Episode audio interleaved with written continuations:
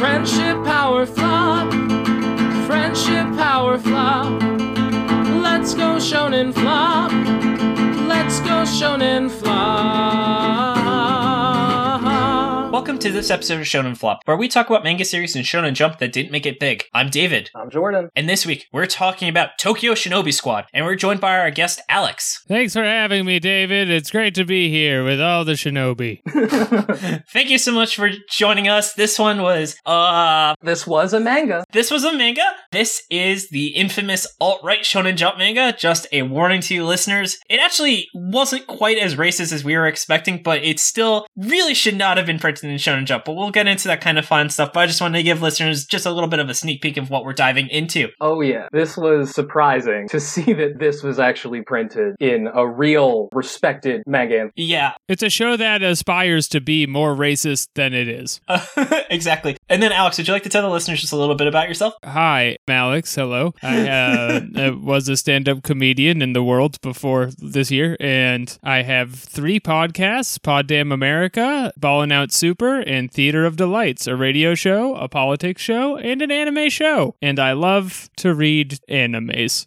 You are like literally the perfect person as a political manga or anime enthusiast to read about a political manga. I didn't get to, but I would have loved to do that. Yeah, I was gonna say a quote unquote political manga. yeah, that's true. so, now that we've already started talking about the series, why don't we dive into the manga details? This series is actually done by a writer artist team, which, as we'll get into, really is reflecting on art, and it was written by Tanake Yuki, who actually has literally done nothing but this. So maybe people are like, whoa, let's not print manga written by someone who's an alt writer.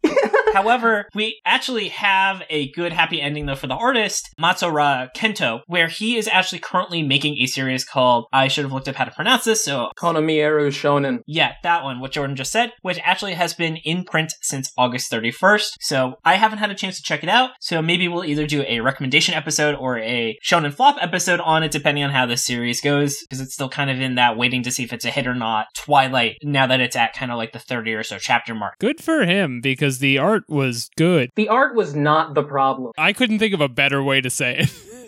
Yeah. this was very inoffensive art. It wasn't like Stealth Symphony where the art was like beautiful. I would say I would have been impressed if it was one person doing both, but not like thought it was unreasonable for one person to have done the art and the writing for this series. okay, so if it was one person doing both, your advice to them after reading this would be okay, just do the art from now on. Yeah. Because you have no good ideas. You shouldn't be writing anything. You should just be writing other people's ideas down and making little squiggles of them. Yeah. And then it's just like sometimes you'll read manga that when there's a pair, it's really apparent because the art is just so beautiful. Like looking at Death Note, Doctor Stone, One Punch Man, where it's just impossible for one person to have done both. And you can just see that there's just such a drastic improvement in quality in both the writing and the art because it's split that you just didn't really see here because the art is like B minus quality, which is still great, but it's not like that A polished quality you get when they don't have to ri- worry about the writing. Yes, agreed. The art was good in certain compositions. As soon as the artist tried to start doing like anything kind of interesting or changing up like the perspectives or something, it started to really fall apart. Yeah, just to finish up the details on it, this ran from June 2nd, 2019 to December 8th, 2019, and it ran for 27 chapters over three volumes. Very much disappointing that the author didn't get to do probably the 88 chapters he was hoping for. the ending of this is very funny. The way that they clearly got a letter in the mail and were like, I guess the story ends here. Oh well. Whoopsie doodles. So I think though that's a really good transition into actually going into the plot of this series. Jordan has written probably one of my favorite descriptions he's ever written for this show. The year is 2049. 20 years ago, Japan opened up its borders to the world and built the most incredible infrastructure in history. But it turns out that immigrants are evil, so that's actually a bad thing. The only ones keeping the peace are shinobi, Japan's vigilante heroes who learn how to use magic by reading ancient kung fu tutorials known as Ninpo Scroll. The coolest of all shinobi is Narumi Jin, who everyone thinks is strong and rad. He's so cool that he saves a young Thai child named Ain, who needs Jin to help protect his Ninpo scroll from thieves, I think. But then they're attacked by a gang featuring Mr. T, Sia, and a generic evil 80s punk named Shuriken. Jin saves Ain again, and they go to see his partner, this smoking, hot, naked ex-supermodel named Papillon, who's totally in love with Jin. Shuriken attacks them to take Ain's scroll, which turns out to be the Scroll of Remembrance. But Jin beats them using his lightning and magnetic power. He then asks Ein to join his squad, the Narumi Kai, consisting of himself, Papillon, and a guy with tiger powers named Taiga. Ein uses his scroll powers to read and memorize a huge book of floor plans in five seconds, which is used by the squad to stop a mad scientist who wants to make super soldiers. The Narumi Kai are then hired to protect a model named Maki from an evil ice guy named Hyosui, who was hired by a rival modeling agency run by parody Hillary Clinton. But Jean kills the ice guy for being evil, and they win. Jean's squad is then tasked by the Shinobi Union to take a test involving stealing chemical weapons back from terrorists. So he teams up with a Japanese teen gangster named Kenryu to participate in a cyborg fighting tournament to find out where the bad guys live, which turns out to be in the part of town where everyone is a terrorist. They're helped by a 15 year old fishmonger who's actually the evil cardinal in control of the local cult, and Jean gets the weapons back by beating him up. Nothing happens for a couple chapters, and then Jean's teacher Shimon shows up because the author wanted a final boss fight but never built up a villain. So they fight, and Jean loses, but it's like in a cool Rocky way where you think he's still strong. A couple years later, Ein is now as cool as Jean, who is still cool and actually probably even cooler than before, and they all agree to take down the deep state because they're really cool. If only I could have read your summary instead of the actual show. So this often happens where Jordan's summary is probably more interesting than the actual series itself, and this was no exception. The magic of the like synopsis you just did is that not only is it funny in its bluntness, but it is also exactly what happens with no exaggerations. Yeah. There's literally a terrorist town where they're like people go across the street and meet their neighbors. They're like, "I'm a terrorist and you're a terrorist. Our children are terrorists and we do terrorism. I'll see you. I'll see you at the town center." Yeah. So in the Transformers like cartoon, there is a country called Carbomistan. and I 100% bet that this dude, if he was like forced to make up a fake country, he would have used that name. yeah, exactly. Casey Kasem, who the dude who voiced Shaggy was on Transformers, and he was like from Lebanon. I didn't know that. And he just straight was like, What the fuck is wrong with you people? Casey Kasem was from Lebanon? I'm pretty sure he's Lebanese. Whoa. Who would have thought such a safe a safe option like Carbomistan would cause such a strong reaction in the reader? I have a feeling this is going to be a very fun episode. Alex, uh, I say we're having fun here when I feel like we're getting a little too off topic. oh, okay, so it's a punishment. Yes, it is. I get penalized afterwards. Everyone starts with five tickets into the $5 Sizzler gift card raffle. And so you gain another five for having the best six word summary, and you lose one whenever you're having too much fun. So Jordan has yet to actually have tickets Mm, yeah. in the raffle. Yeah. It's like when you're a good person at a restaurant and you put like $5 bills out on the table and tell the waitress, okay, every time you fuck up, I'm taking $1 away from your uh, tip. yeah, I do that every time. But fortunately, I don't think I want takeout from the Sizzler and COVID, so I actually don't care at all. But this is good. I just flip a coin because it's only me and the guest, and then it's got two faces, and they're both my face. So I'm like, oh, what a chance! It's, the house wins again. and that's how I've caught COVID six times. Okay, let's get back into it. So, Alex, though, why don't you lead things off talking about the leading man, Narumi Jean? Jim Naruto.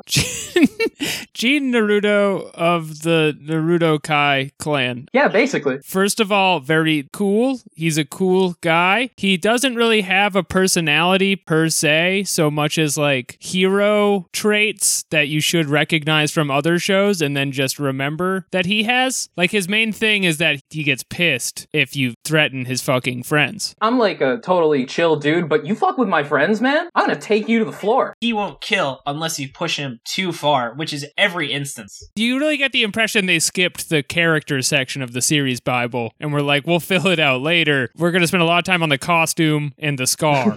Well, what are you talking about, Alex? I mean, he has a whole other aspect of his personality. He's also a slacker. Yep.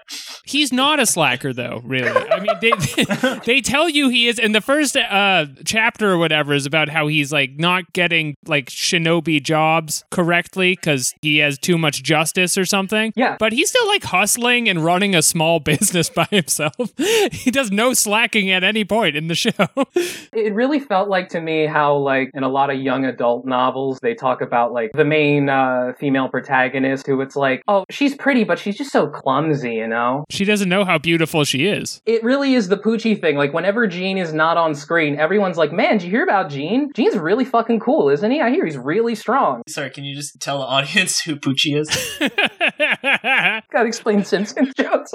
You're right. We all know these obscure Simpsons references. I don't even remember the episode, but the joke is like they add a character to Itchy and Scratchy in The Simpsons. I'm not going to explain Itchy and Scratchy to you. And his name's Poochie. And whenever Poochie isn't on screen, all the characters should be asking, Where's Poochie? Where's Poochie? And that's exactly what happens with Gene. Like he's always like the center of everybody's thoughts at every point of time. to relate Gene, like to solidify his character to you, all you need to know is at the beginning of the show, when they introduce the female character, she hates him and doesn't want anything to do with him. And then later in the show, because they haven't talked about Gene in a while, they just decide she's secretly in love with him. They decide that she's secretly in love with him after they have her completely alter her appearance so that she goes from being like this hot, sexy girl to just being like a normal, conservatively dressed girl who's now all of a sudden just like, okay, now I actually am in love with Jean. She attacks people with her clothes. Power makes her naked. It's great. It's like a Bayonetta thing. That's the thing is like the bad elements of this show where you're like, what the heck is that? Is also in 10 other things. So you can't even really hold it against it.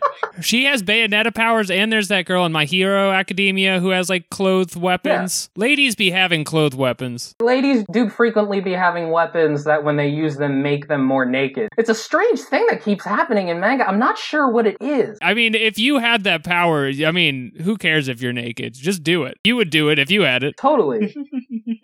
but like before we get to talking about her, Let's talk about Gene's very vague powers that are really good. oh, his powers are very good. Yes. Yeah, he literally just pulls out of his ass like a million different powers. They're lightning based, kind of. He has the power of the magnetic field. Yeah. Which fortunately also is like all things involve magnetic fields, so he can do. He's really strong and fast. That's a good band. It was like, what, 99 love songs? 69 love songs, David. Nice. Now that makes more sense. Yeah. But why don't we go into the boy genius Anne? Ein, I believe. Uh, Ein or Ein. It says En. What are we reading? Different versions of the Shonen Jump app? But yeah, so Ein, he shows up and he's just this little kid. So the first thing we see of him is he's driving in a car. We don't know who he is. He's just this little kid wearing goggles being attacked by like Sia and Mr. T and a Hungarian punk guy. And then Jean just kind of saves him. So that's Ein. And he's carrying around the ancient Ninpo scroll of remembrance, which allows him to remember things very vividly. Like it gives him photographic memory. And also he can brainwash people and read their minds, I think. yeah. He doesn't get to do that, but they imply later he was gonna maybe do it if the show wasn't canceled. Yeah, they have like one little mention of it when they introduce the scroll, and then it doesn't matter until suddenly it matters. Yep. Also, the other thing about Ein, and I just feel like this is something you have to get out of the way, is at the beginning of the show, when they're implying the world has gone to hell in a handbasket because the immigrants got in, Ein's main trait is that he's from Thailand. Thailand, yeah. That's the first thing he says. He says it like five times. He's like, I'm N, I'm Thai. And then he gets the honorifics wrong. And they're like, You foolish Thai boy. You know nothing of our culture. The first thing Gene does when he meets Ein is correct his Japanese. That's true. And that shows he has a lot to learn. Well, that's because Gene is a genius who speaks, he speaks 23 languages, so you know.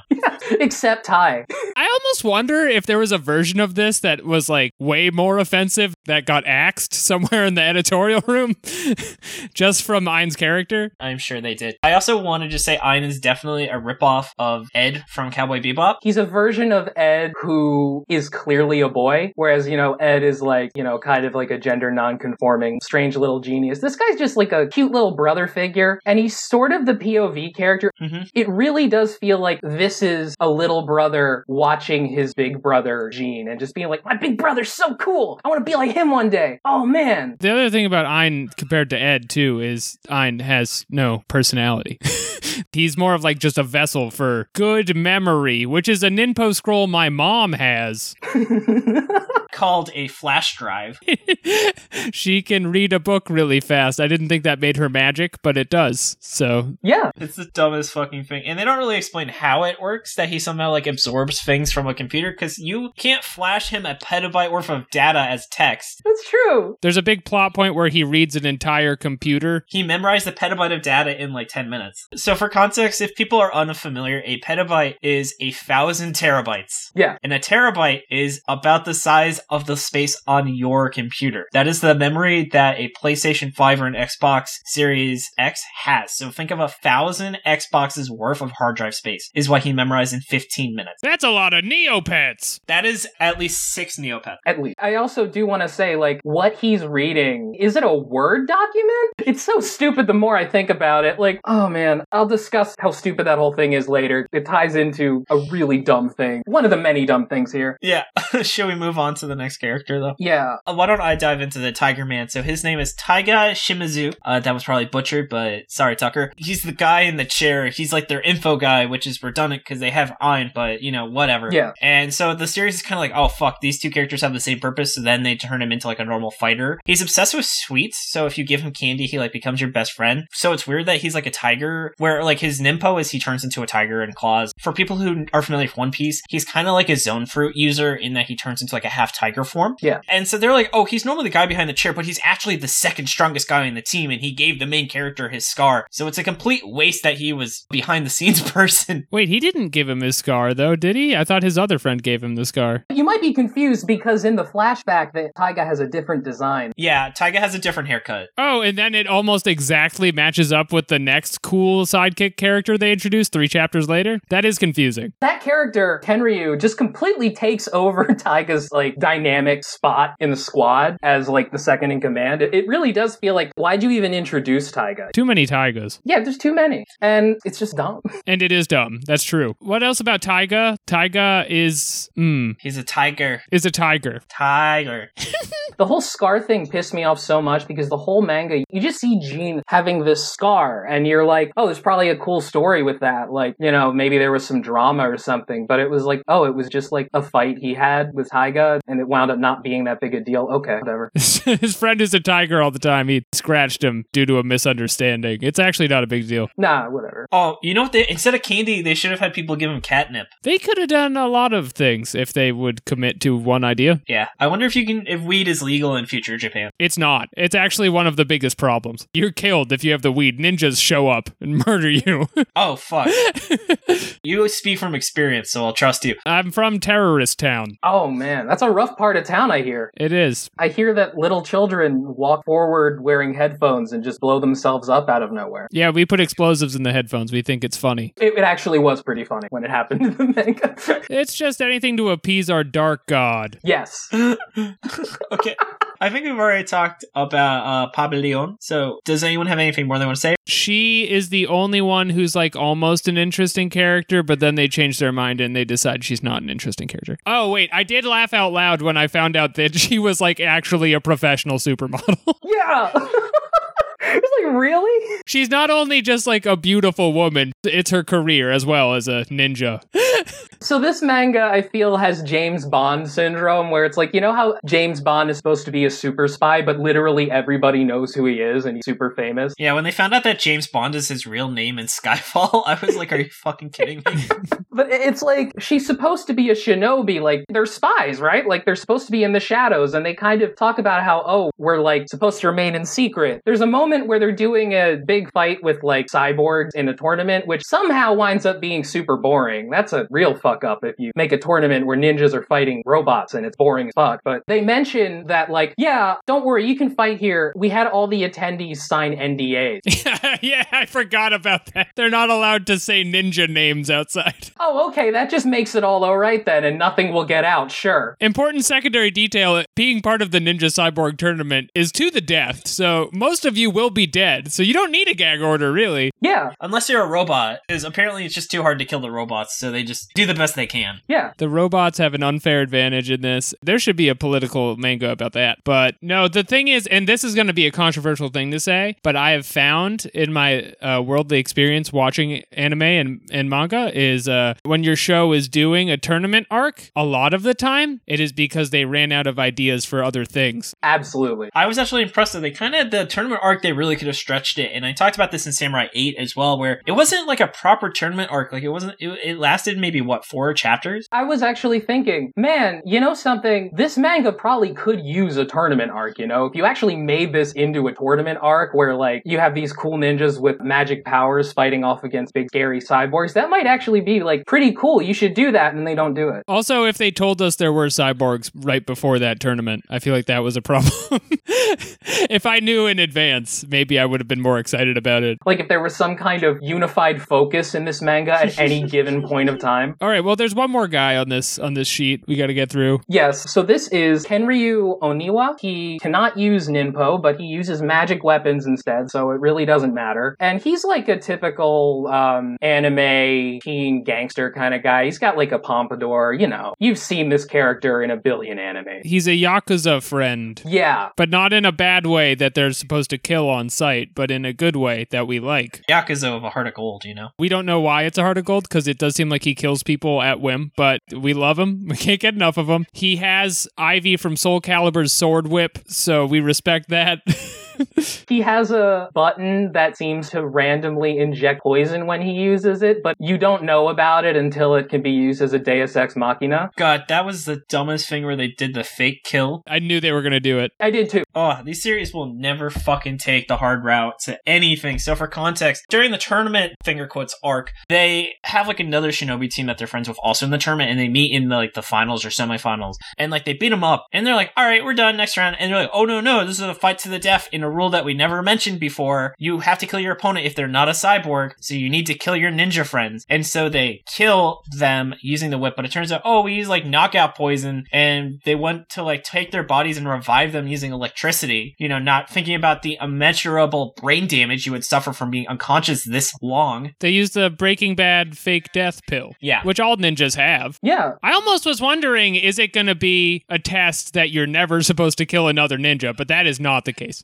Nah. We don't kill our friends in this series. That's true. That is that is the thing. Jin doesn't do it because he doesn't hurt his friend. He's too good. He loves friends. Friends are so good for him. You know what? Jin's really cool. Okay. Gene is so cool, and I he speaks 23 languages. they did say he speaks 23 languages.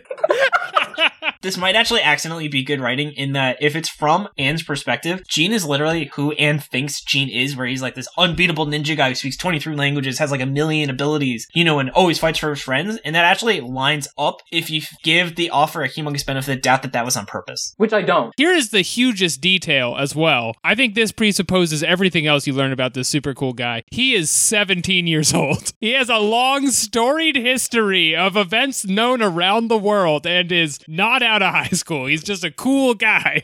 Oh yeah. He probably took the SAT and Yale was like, your scores are too high for you to come to us. So no school would take him. you gotta kill people in the streets for some reason. He's done more in his 17 years than my entire life. I felt like before I was 17, I had just like exclusive knowledge about different newgrounds.com flash videos. And, you know, Gene's just showing me that I pick myself up by my bootstraps, I too can be a cool and vague guy. Exactly.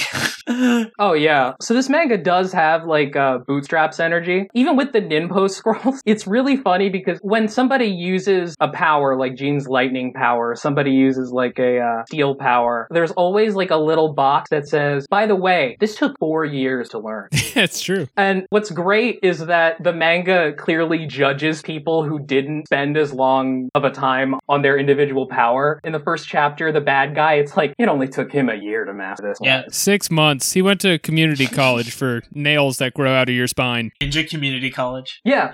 NCC, man. I double majored in um shinobi and uh, jujitsu with a concentration in chakra. Yeah, good luck getting a job with that. In this economy, In this economy, man. These goddamn immigrants, Yeah. supposedly. oh god. Now that we're actually getting into the terrible racist message, why don't we use that as a good way to pivot into the why it failed section? Alex, why don't you lead us off though with what would you say is really what you think is the absolute worst thing about this series? there are so many different discussions to be had at this moment that it is hard to pick, you know, the main problem with Tokyo Shinobi Naruto. I think number one is it is no improvements on and a pale shadow of Naruto. It does not have a full idea for any of its world building. For example, the first chapter you read that it's a right wing fantasy and immigrants have destroyed Japan, and the city can only be saved, Tokyo can only be saved by these shinobis who run the streets. And there's a government bureau of shinobis, but that shinobis can be hired by anyone to do anything. We never learn like what the hiring process is like or what they're doing. and there doesn't seem like there's any rules for being one. The thing about judging anime and like even American comic books, because this honestly had much more of like a bad American comic book feel to it than a manga for me. Oh yeah. I will go along with whatever your dumbass idea is as long as it's fleshed out, and nothing in this is fleshed out on any level except that there's going to be like a lightning fight. I think that's a very good point. I got an extreme like 80s action vibe from this. This guy watched a lot of Stallone. And the ice pun guy. Like, holy shit. Oh god, the ice pun guy. Jesus Christ. But I think you're you're right that the core idea is the lack of focus. We've done a few other failed manga on here, and one we brought up earlier was Stealth Symphony, which was significantly better than this, but like it had the same problem where the author had so many ideas that he didn't actually take the time to focus on something. Of course, the difference is I don't think that the author of Tokyo Shinobi Squad actually had any ideas.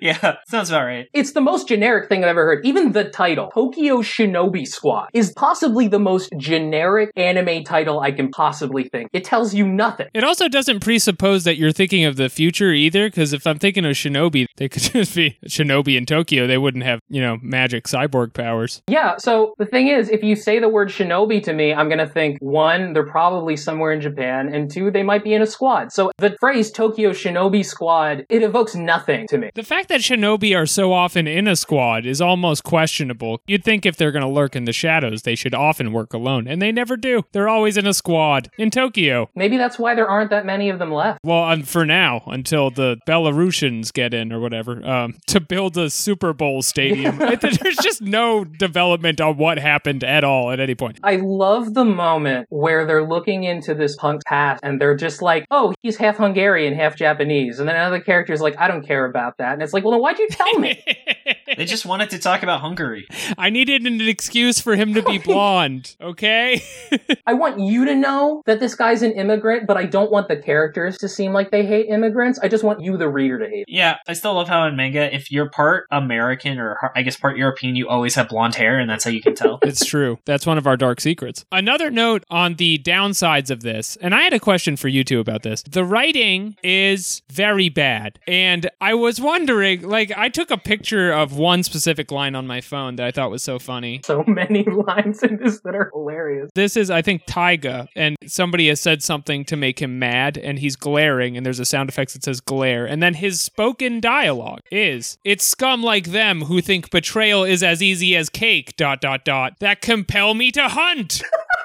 And so when you read a line like that, I haven't honestly read as much manga as an adult. Is that a translation problem or is that a writing problem? It could be both. I don't know how you can make that a good line, to be honest.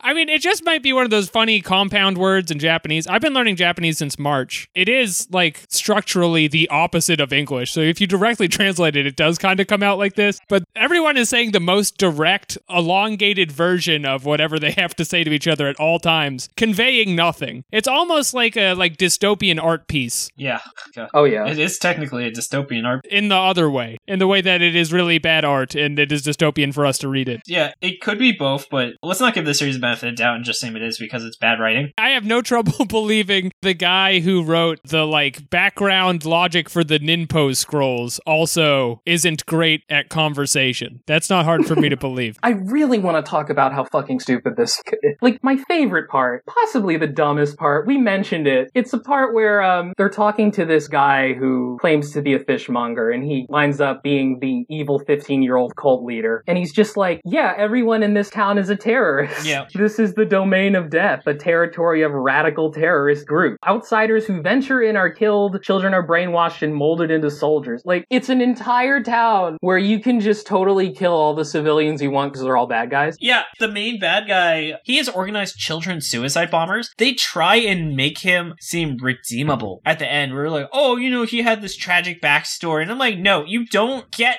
to try and make a sympathetic to someone who uses children as suicide bombers. Yeah. Which is lazy writing again. And better shows do this too. Peaky Blinders loves to do this. If you have a bad guy, but the good guys are also like killing people all the time, you have to make them cartoonishly, obviously bad.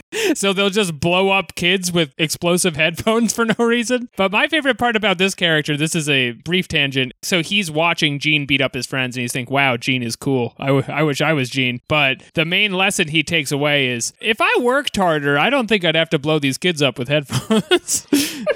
God, this series, man. So the real message is some crime is okay, but only when they're disposable people. right. Even violent crime is okay. That's all Gene does is kill. Oh my god, there is this amazing moment early on where Gene and uh, his squad are just hanging out in an abandoned mall for kind of no reason. And then Gene just hears a real estate developer show up and talk about how he's really evil. And then Gene's like, oh, I'm gonna beat the shit out of this guy then. Real estate de- developer guy, one of the best examples of character building in this show, where he does not exist, then pops into existence, explains that he likes doing evil things because of his dark heart, and then is uh, embarrassed and murdered by cool teens in a way that we love. Those cool teens, man, they're the worst. They're the worst, but they're all we have. It's a shame, man. We live in a dystopia where teens have to be cool.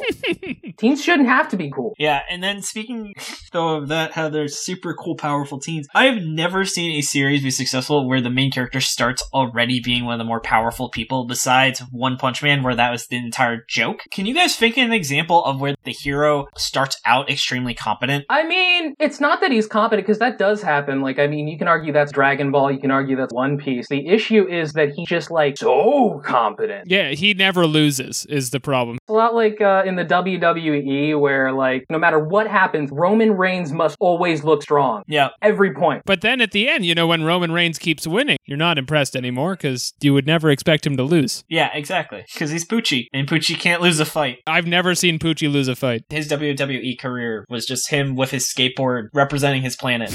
R.I.P. yeah, rip when he died going back. That was the one thing that could kill him was the vacuum of space. Yeah. The main character probably could breathe in space in this series. Absolutely, with his magnetic field. Just gonna say, he would do something weird with, like, magnets. He would, like, manipulate the dark energy into oxygen somehow. As long as we're just shitting on the show for this part, the one flashback I had, even more than Naruto, which is trying to bite very hard with the scrolls, and even with the trying to explain how the magic works, but not enough whenever they introduce a technique. this reminds me a lot of G Gundam. Yeah! It has the same feel to it where there's like toy executives in an office putting a show together with no emotional connection with how it comes out at all. I love G Gundam though. G Gundam is so dumb, but I love it. I love it dearly. I was watching some of the highlights, like the Master Asia fight, or just the ending when they do their final super attack, and like the guy's title is the King of Hearts, and literally like he shoots an energy ball that turns into a fucking King of Hearts, and uh, they make a heart shaped hole despite it being a circular ball that he shot out.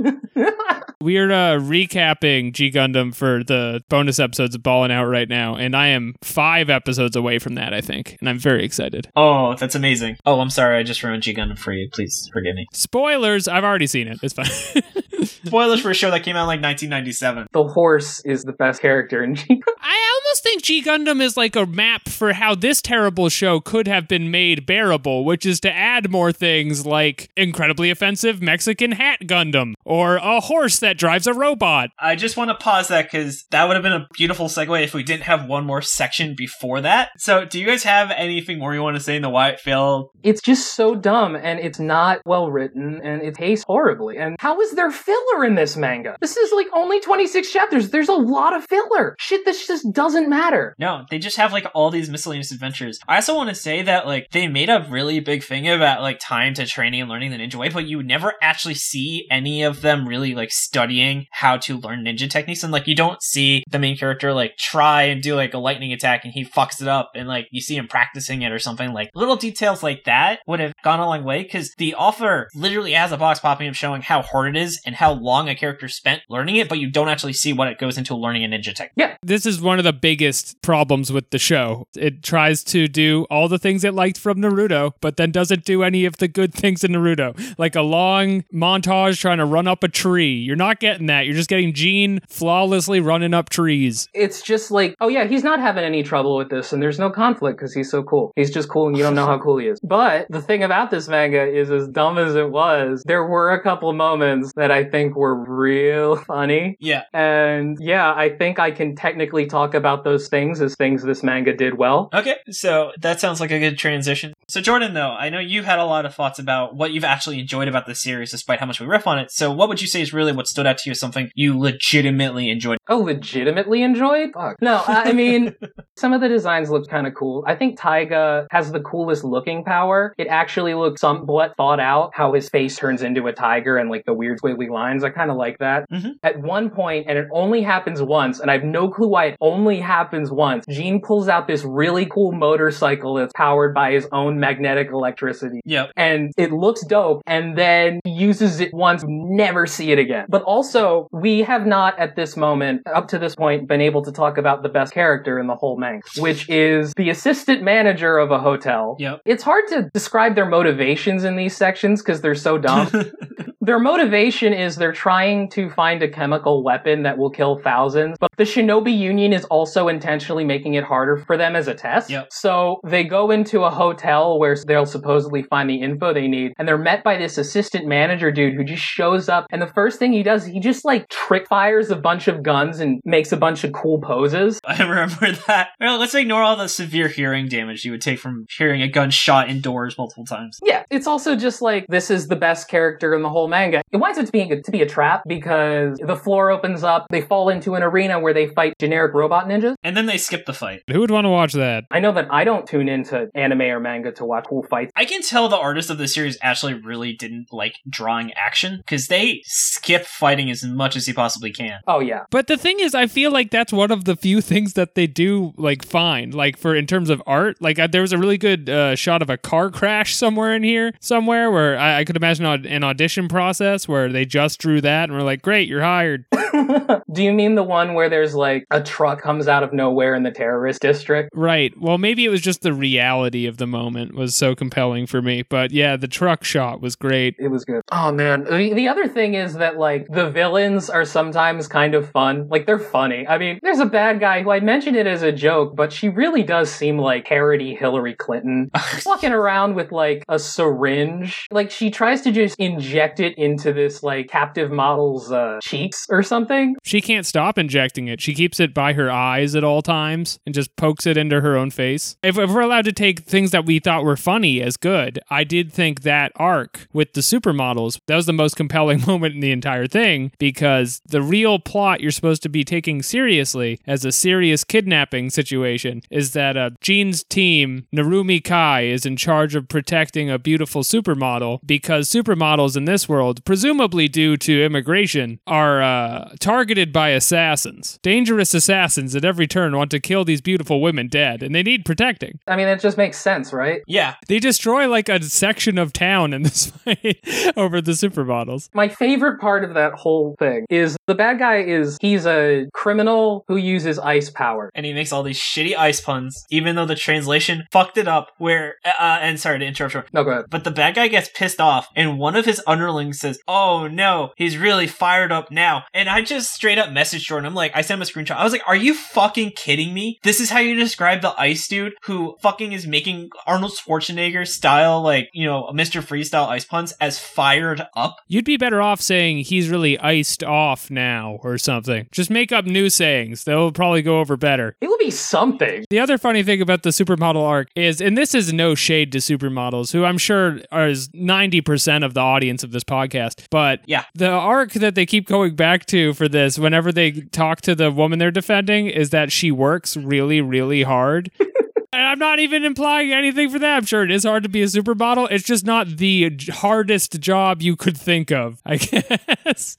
a lot of it is posing. I don't know. Maybe that's ignorant. There is a point there, and it's also the fact that um she's an idiot, and it's like you are actually being targeted by assassins, and she's like, "Well, I still have to go to the gym," yeah, she would not make it in a Corona world. where she got shot at with a rocket launcher. That's true. it's amazing. She loves going to the gym. She can't help herself. She doesn't care if there's a rocket launcher. There are people like that. There was a dude where there was like a terrorist bombing, and they interviewed some dude, and he's like, "Yeah, I saw the bombing, and then you know I just went back into the gym because I got to get my pump on." When you set good habits, you know, you you live a good lifestyle, and that's what this is all about. Don't you just hate when like you're running on a treadmill and then like a cyborg ninja pops out and just fires an RP at you? No, dude, that's called practical training. Right, of course. Which supermodels need. My favorite thing about that whole arc is how they can't find where this ice guy criminal is. So they have to go find Sia, who I mentioned it in the plot description, but there are two characters, one who looks exactly like Mr. T and one who looks exactly like Sia, like the, the Australian pop singer Sia, The chandelier. whose name is Cena. So like, come on. That's a coincidence. That's not related. You're right, I'm sorry. But they basically are like, well, she's the only one who can tell us where this guy is. You know where he is? He's in a warehouse that's covered in ice. The first place you would look. Like, oh, there's a criminal. Oh, is he in a in the warehouse district? Is it in the building covered in impenetrable icy wall? I don't know. If I was in charge of looking for an ice ninja, I would look for an icy wall. That would be one of the first things I look for. Yeah. I thought they were going to be like, "Get me a list of every industrial size refrigerator in Japan or freezer in Tokyo." Dude, if he was in a freezer, it would be so much better. I will just say the industrial capacity for these large freezers really opened up when trade expanded. But at what cost? We're having a little fun here. I'm done saying good things about the show. Don't worry. Okay, so I had two more positive notes. Actually, the first one was with the freezer guy, and one of the few scenes I actually respect in the series is he is fighting the main character, and the main character activates like his super form that has like a time limit, and the freezer guy is just like, "I'm to make a giant wall of ice and wait out your form because you have a time limit." And I was actually like, "That's actually really smart." I was watching One Piece with the same thing, where I was just like, the bad guys could just wait out till Luffy's too tired to keep up gear second, and then just beat his ass. So I was actually impressed someone fought to do that, especially because he's an asshole. So it's like he didn't care about the honor of you know doing that. It was another great move stolen directly from Naruto. From the Ice Ninja, from the first arc of Naruto. Sounds about right. The second one is that the electricity powers, he did at least some research in how electromagnetism works with some of the powers, like EMPs, just overall electromagnetism. So that showed he actually at least did like a 10 minute Wikipedia check on potential powers. Where, as we read Hungry Joker, sometimes the writers just don't even do the 10 minutes of research needed to actually get the full value of their idea when they're trying to be scientific. the strength of this show is that it has some facts about magnetism. It's a show for STEM kids. That was actually one of my original ideas for the cover art was to do like an insane clown posse parody. Fucking magnet. The last thing I want to say is if there is something I like about this manga, it's that I really like shitty 80s movies that are stupid, and this reminds me of a shitty 80s movie. That's actually a good transition into really how I would have redone the series. So, the first thing I would have done, I would have set this in a fictional universe, because there's a whole lot of implications that just go away if it's just simply not actually called Japan, and you're not saying people from Russia are ruining Japan. you know, you get a lot more leeway, like as we saw with Barrage, if you say they're aliens or they're magical creatures or demons instead of saying, hey, foreigners are bad. They're from the Ice Village. Barrage was stupid, but we never said it's straight up racist, even though it pretty much has the same message because they called them aliens, like literal aliens, not you know like alien, like uh, you know what I mean. yeah, I know what you mean. There's there is like a xenophobic message in Barrage, but it's hidden under a little bit. Yeah, no one has said the dude who made My Hero Academia, who made Barrage, has a manga with a pseudo racist message to it because it just was kind of buried. Yeah. This dude, people will discuss that he made this series if he ever makes anything else. The big though thing I really want to talk about is, as you said, this really should have just been the campiest fucking dumb series of all time. If you want this to be like some unbeatable badass, just make everything really cheesy and really stupid. And Jordan, I know you'll go into more detail because you're more passionate, but I totally agree that this whole 80s, 90s action, like I think like Commando is like the perfect tone, which was like the pinnacle of stupid 80s action movie that just knew how extremely stupid it was. Like Commando is where that famous scene with Arnold Schwarzenegger, where he goes to this dude, where he's like, I like you, I'll kill you last earlier in the film. And he's like killing a bunch of dudes. And the dude's like, Oh, you, you said, you said you would kill me last. And Arnold Schwarzenegger just kills him. And he just goes, I lied. That's like the level of cheesy 80s action movie I wanted this series to be. It's a great moment. They actually call Commando out by name. That blew me away. Like, oh, you guys, you think you're really doing something cool here, don't you? yeah. The line I believe is, uh, "We make Commando and Rambo look like kids with cap guns. Just to remind everyone, this is not a made up world. This is the world you live in. We think this is what it's going to be like. All right, back to the story. I also want to point out that at this point in time, those movies are both about 70 years old. So I am very, very surprised that a 17 year old in 2055 would have seen those movies. He loves classics. yeah, come on.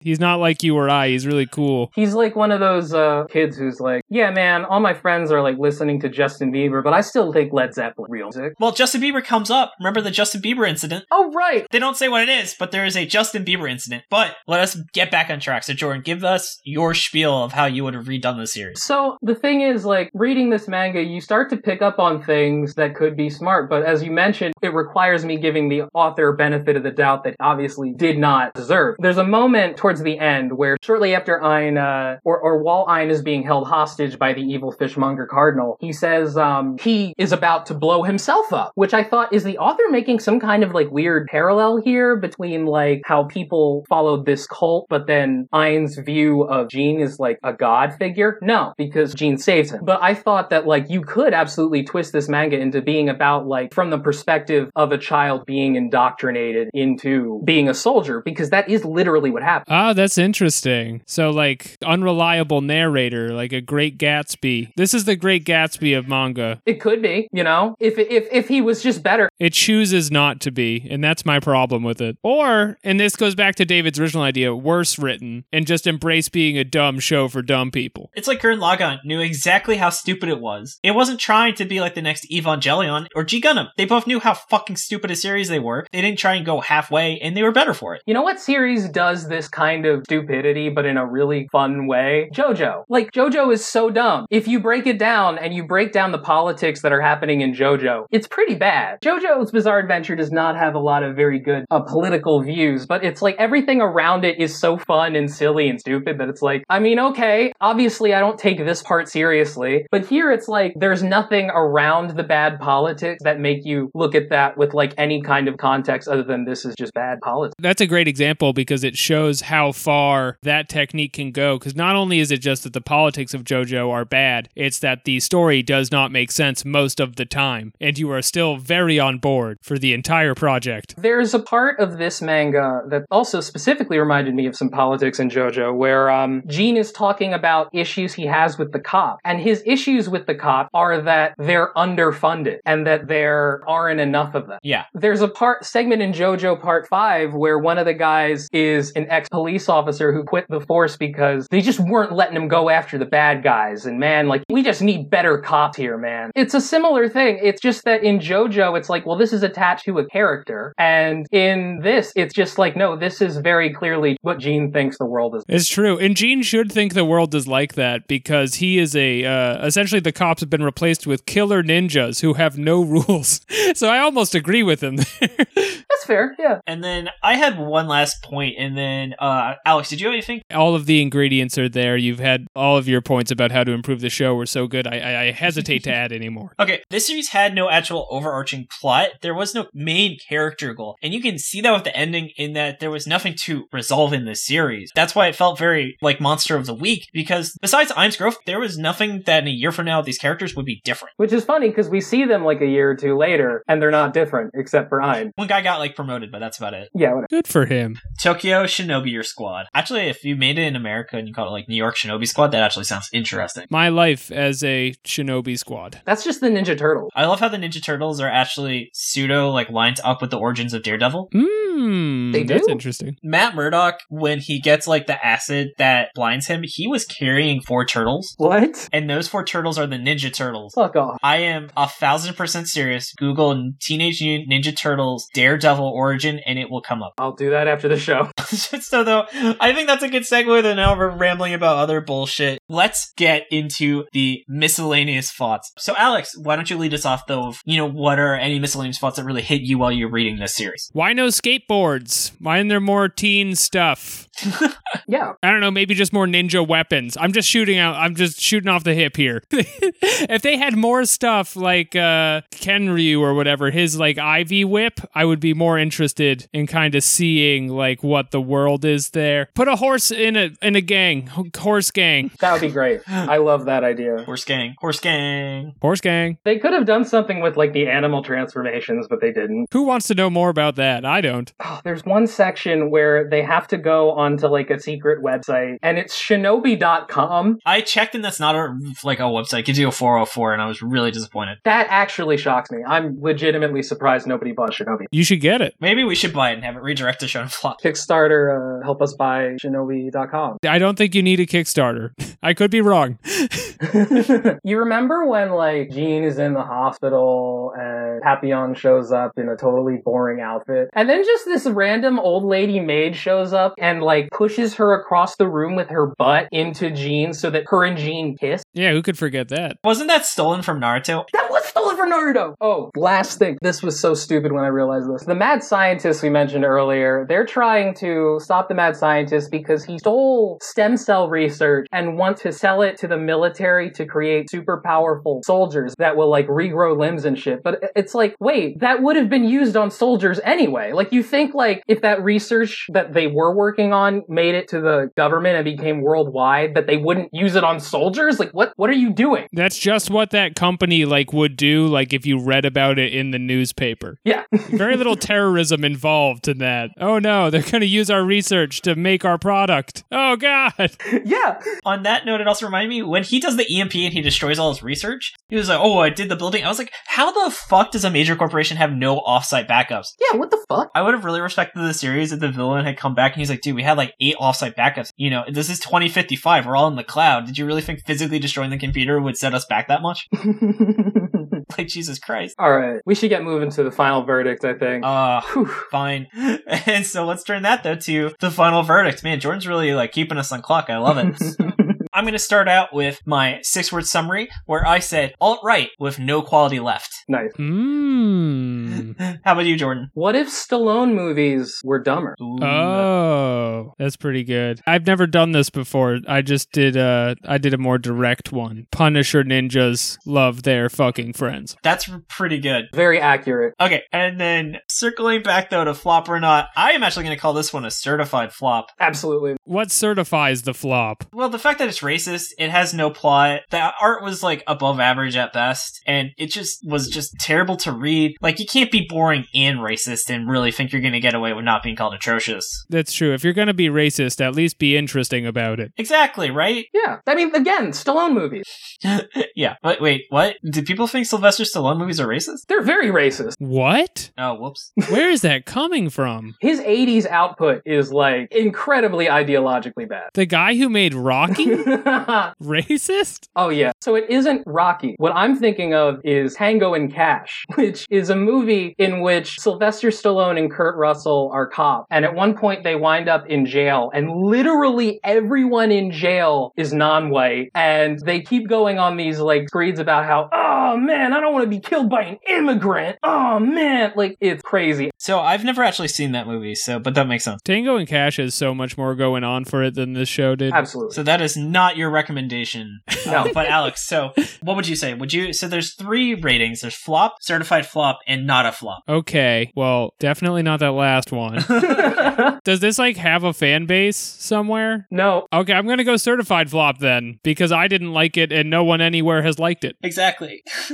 so then the next question though is since we both gave this a certified flop, Jordan, is this better or worse than Beast Children? This is tough. So here's the thing. The dialogue is on the level of Beast Children. Alex, Beast Children is this really shitty rugby manga that read. Really bad. The art is better than Beast Children. It's ah, it's so hard to determine which is worse. I think I have a more positive view of Beast Children because it's just stupid and also not hateful. Yeah. So I almost want to give it to Beast Children, which is embarrassing. I do actually. I think I enjoyed this less than Beast Children because as we talked about maybe with either Barrage or Hungry Joker, this was like bad in a mediocre way, if you get what I mean, where it wasn't fun to read something this bad in the way that Beast Children, we were having a great time talking about how terrible it was. This just like, I wanted my time back after I read it. Yeah. Which I feel makes it worse than Beast Children, because this has less redeeming values. And Beast Children also wasn't racist, which gives it a lot of points over the series. Yeah. And with the name Beast Children, it's not the one you'd guess would be less racist. Just from the name, yeah, you're right. With Beast Children having that forced diversity where they introduce a character and like the last chapter just so they can say they have like a black person on the team. That feels forced. I don't like that. yeah, it wasn't great. It was not a good look because they're like, it doesn't matter where you're from, and they show like the black guy who literally got introduced like five pages before, or like how old you are or what you believe. We're all rugby players. And I was like, wow, this is just, just really, really bad. Yeah, that's still better than what they did with the one black character in this one, though, where they added him in and then killed him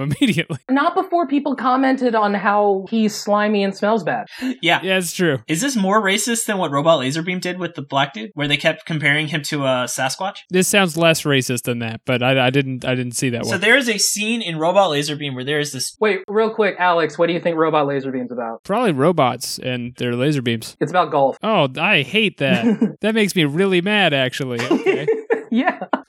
yeah. So the one of his opponents is this giant black dude who, first of all, they introduce as not understanding how to pay for things, is super poor, and they have like a splash art page where the main character has to fight this dude who has now been redrawn as a literal like King Kong, including having dreadlocks. It's bad. Yeah, that sounds way more racist than this. Yeah, it's really, really racist. Yeah. Again, like the, this is the first thing I said about this show. This is a show that aspires to be more racist than it gets to be. Yeah, yeah.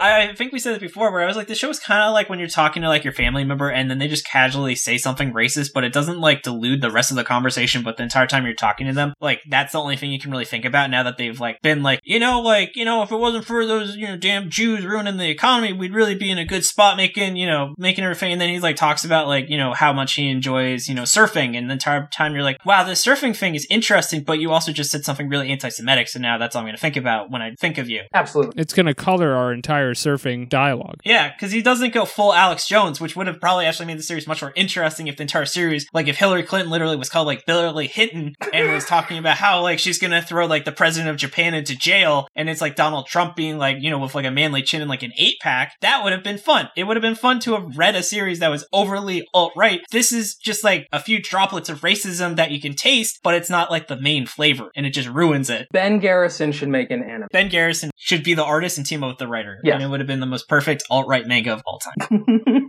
I love to hate Ben Garrison. And then, though, before we switch it to the shoutouts, though, since we all thought this was a failure, let's just say, what should listeners check out instead of reading this garbage flyer of a series? So I'll go first and say, I'm to take something that is actually used to be pretty big, but I don't know if uh, last time I actually heard talk about, and say Darker Than Black, which actually is a somewhat similar idea where the main character is electric powers. It's set in a city. It's got an interesting diverse cast and things are different. Really cool. It's one of the older Bone series. I think came out like 2005, 2006. So it was like right around the Full Metal Alchemist era of So you're going to be in for a good ride. The first season's really fun. Second season, not quite as good, but if you want to learn more, but just be warned, it doesn't have like a super strong resolution because they never made a third season, but at least watch the first season. I- I've heard it's really good. Yeah, people call it Chinese Electric Batman. So, what I would recommend, I recently went through a deep dive of Fist of the North Star. And the thing about Fist of the North Star is, once again, doesn't have very good politics. It actually has politics that are somewhat similar to this. But the difference is the world in Fist of the North Star is so shitty and so fucking dangerous. It's like this awful wasteland with roving bandits. The fact that there is this violent kung fu like hero who just like wipes them out, it's like, okay, well, at least I understand, you know? At least I kind of get it in this context, even if it's actually very dumb. And also, the difference is that in Fist of the North Star, the art is incredible. So, absolutely check out that over this if you want a manga that's good but still doesn't have very good politics. That's fair. And then how about you, Alex? Okay, so I originally was going to just recommend Berserk because that's the only manga I've been reading recently, and only some of it is good. But uh, now that I know the window is wider for what I can recommend here, I think if you were trying to read like a good version of this, despite how hard it wanted to be Naruto, you should watch Akira or read Akira because it is a different story that takes place in a destroyed Tokyo, but actually has like a critique in it and beautiful art and interesting powers and characters that have opinions. And you know, if you just, I'm sure you all know about Akira. Check out Akira. yeah, plus Kanye West likes it. It. And Kanye West likes it. I mean, that's everyone likes it. Yeah. They made a Simpsons parody where people decided to redraw the entire manga of Akira with. Bart Kira, yeah. So also check out Bart Kira once you have seen Akira because it is actually very impressive in the scale of how they got like 40 or so artists to redraw the series. Bart is Poochie's friend. Poochie's friend, yeah. Thank you so much for listening to this episode on Tokyo Shinobi Squad. I want to start by giving props to Jordan for making the awesome theme song you heard at the start of the episode. I also want to give props to Jennifer for the awesome cover art for this episode. You can find her online at Art by Toast and Nigel for being our generous art benefactor. I also want to give a thanks to Tucker for your pronunciation help. And then I also want to thank Miriam and Audie for their help with us plugging the show on social media. We've actually been seeing a lot of really awesome growth lately. So really, I appreciate it. And then I also want to thank above all else you, Alex, for taking the time to join us today. And what have you been working on? Where can people find you? You gave me a shout out. I love that. I love being shouted out. Yeah. Uh, so I named all my podcasts at the beginning Theater of Delights, Ballin' Out Super, Pod Damn America. If you are listening to this show, the obvious one would be Ballin' Out Super because it is about currently Dragon Ball Z Kai, and that's an anime. And this is, you're an anime person. Look at you. Look at you. Look at what you're doing with your life. Wait, so you have a podcast with the word super in its name, but you're not covering Dragon Ball Super? I'm glad you asked. We finished Dragon Ball Super. Oh, okay. we did the whole thing. You you can go back. I mean, it's going to have a lot of current events from 2018, but you can do it because we have a much less organized show than this one. Gotcha, gotcha. I will also say uh, your your other podcast, Theater of Delight. I've listened to that one like a lot. You have one episode on there called Pedophile High School, which is like such a great parody of anime. And I read a lot of the terrible dialogue here as like some of the characters from those shows, basically. Pedophile High School has a has a strong cult following of the people who weren't immediately uh, not friends with me anymore after I made it, and you know we all want to make more. It's it's been a big influence on my work. This anime parody on the radio. Jordan, do you remember the one issue comic we made in like high school called Johnny the Forgetful Pedophile before we realized it was probably a really bad idea to make a comic series about a pedophile? I don't. That second guessing is so important to do. I think it was also we had like one really funny idea and then we couldn't think of anything else. So it's the one comic is this dude is in a truck and he drives up to like or in a van. He drives up to a little girl. He's like, "Hey, would you like a ride home?" And then she's like, "Sure." And then the next is him dropping her off, and then you see him at home, and he just goes, "Oh God damn it!" That's pretty funny. I like that. People forget now, but in the 2000s, pedophiles were funny. Yeah. This was like circa like 2006. Jordan's gonna redraw it when he gets home tonight. Yeah, we're in the we're in our high tech studio. Yeah, Studio Six. Yeah, exactly. Uh, Tina Fey's over there, you know, hanging out. But as another shout out, I, I want to say thanks a lot to David. Like David does a lot of editing. He helps put all this shit together. He does he does most of the work, man. Uh, so thanks a lot, man. Thanks a lot, David. That's really kind. I mean, you do a big part. You just introduced our awesome new logo, which you guys can see on our social media. And then I also want to thank the audience in a twist, because I want to give some shout outs to people that have either been sharing our show or giving us reviews. Helps so much. If you, dear listener, can just tell one friend about the show, that means a ton to us. Our goal is to get a thousand listeners in two weeks whenever an episode comes out. We're about a third of the way there. And that's how, you know, we really feel like we're really making something of our podcast. So I want to give shout outs to Mech Anime Review, Bring On the Weird. There's a movie for that. East Coast Avengers, Drayon, Perry the Kuga Evangelist, We Get Dubbed, Grand Rapids Play Video Games, Nitwit's World, Jihad Samira, Nahi Walker, Jonathan Lee, CJ, and Jake Hawkins for giving us shares. And I'm sorry if I butchered anyone's first or last name. You know how it is listening to this show. And then I also want to give shout outs to people that gave us reviews on iTunes. We just broke 100, which puts us in a new tier of search results. So we got reviews from Jen Burt, Jury Room Podcast, Movie Guy 03. There's a movie for that. Nick EE89, Crime and Compulsion Podcast, Page 87, Muso 123, MRC 211, I94988H. Might be a bot, but oh well. and East Coast Avengers. So thank you everyone who's been liking, sharing. Really, really does mean the world to me and I appreciate it so much. And then um, let's just turn things though to the general shout outs. So I want to give a shout out to the What the Trailer podcast. It is a weekly podcast discussing trailer previews for movies, TV series, and video games from the past and coming soon. They're available wherever most podcasts are found. You can find them at anchor.fm slash what the trailer. I want to give a shout out to the insanely dangerous retro pod show, 80s 90s retro podcast, and they're back with new episodes about movie soundtracks that's going to be coming out January 13th. So be out about two or three days after this episode drops. Drops, and you can find them at linktree slash TRDR pod show. I want to give a friend of our show, Jakey, who was on, I think, Dark Mage, Jordan? Yeah. Jakey's uh, got a new podcast called Wow, Cool Robot with lots of exclamation marks. They're an anime recap podcast going through all the Gundam series one at a time. So, very thing that we were talking about G Gundam. The host, Max, has a different host for each season, and it keeps things very fresh. You can find them at noisepace.xyz slash shows slash wow dash cool dash robot. And then I'm also just going to play some promos here. Hi, welcome to the Jury Room, a true crime podcast. My name is Kevin, and I will be your host on this journey.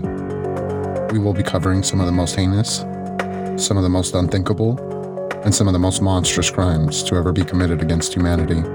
We will be covering cannibalistic serial killers, decades old unsolved mysteries, cold cases, missing person cases, and everything in between. The Jury Room podcast is available on most major podcasting platforms.